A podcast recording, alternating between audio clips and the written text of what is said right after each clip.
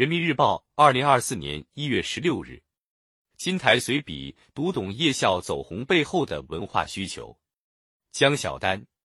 夜校火了。在上海，上海市民艺术夜校推出的二零二三年秋季班开设了三百八十二门课程，一万个学习名额，吸引了超过六十五万人在线抢课。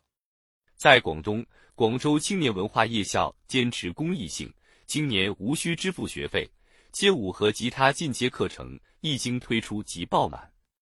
在重庆江北区观音桥青年夜校开班三个月内，已有超过二百名学员。潮音乐、潮非遗、潮手工等形式多样的课程供不应求。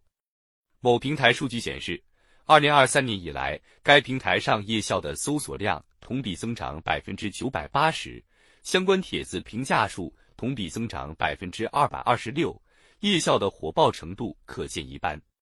夜校为什么这么火？除了价格亲民之外，课程内容丰富多元，文化服务日益精细，都是重要原因。在一些青年文化夜校，学员不仅可以学习文化知识，还可以感受舞蹈、声乐、即兴戏剧、非遗手作的魅力和风采。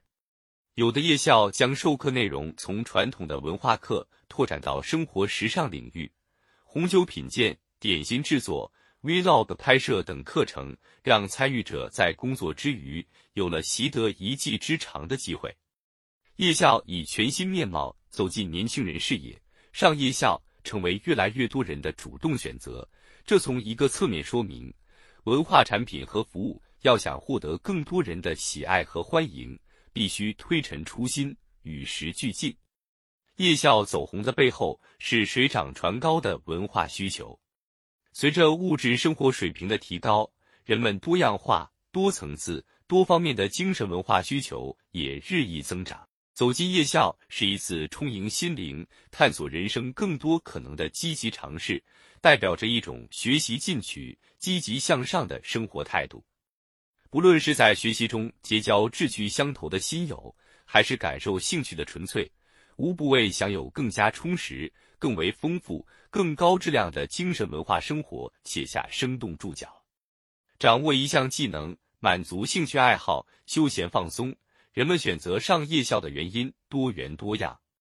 把夜校办得更好，让这份文化大餐更可口、对胃口，就需要在精准对接人们的学习需求上下更大功夫。在这方面，很多地方都在积极探索。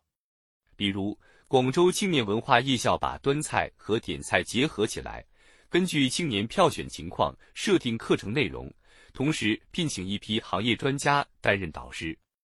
又如，河南洛阳洛龙区市民艺术夜校，根据居民的兴趣意愿、学习效果等进行课程设置，顺应呼声，特别开设茶道等课程。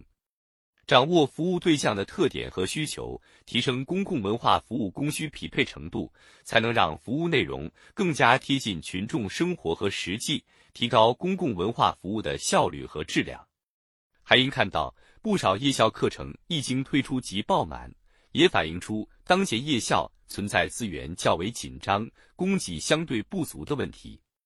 更好满足群众的学习需求、精神文化需要。要在大力发挥公共文化机构作用的基础上，搭建更多平台，探索社会力量参与的创新方式和途径，想方设法扩大文化供给，不断提升文化供给的能力和水平，让更多人在家门口享受到优质公共文化服务。现代公共文化服务体系建设承载着人民群众对美好生活的向往。从因地制宜建设城市书房、城市书屋，到在充分挖掘民俗文化、历史文化的基础上建设乡村书屋、乡村礼堂，再到许多博物馆推行夜间开放、延时开放，善用活用各类公共文化空间，才能增强文化服务的时效性、精准性，提供更多更好的精神食粮，以公共文化服务点亮美好生活。一定能不断增强人们的文化获得感。